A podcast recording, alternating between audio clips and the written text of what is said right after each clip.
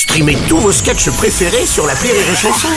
Des milliers de sketchs en streaming, sans limite, gratuitement, gratuitement sur les nombreuses radios digitales Rire et Chanson.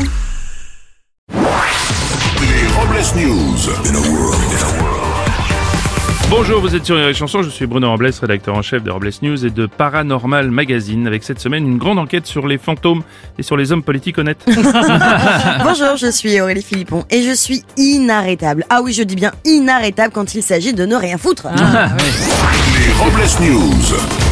L'info du jour, c'est une sexualité microscopique. les punaises de lit mâles copulent en moyenne 200 fois par jour. De plus, ils sont équipés d'un pénis perforateur qui leur permet de percer les carapaces de leur partenaire afin d'injecter leurs spermatozoïdes. Selon les scientifiques, cette sexualité débridée est due au fait que les punaises de lit mâles partagent 50% d'ADN avec les producteurs de cinéma.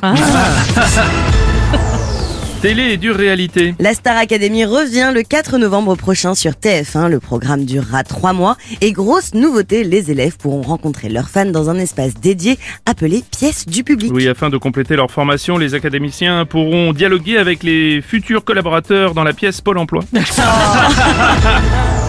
Une info matraque et réseaux sociaux. La dernière campagne de communication de la préfecture de police de Paris a eu lieu sur TikTok et Instagram où l'on voit une perquisition policière à 6h du matin en fond à une chanson de rap. Et oui, pour aller plus loin et faire comme les influenceurs, la BRI vous propose une réduction sur votre prochaine perquisition avec le code passage à tabac 30.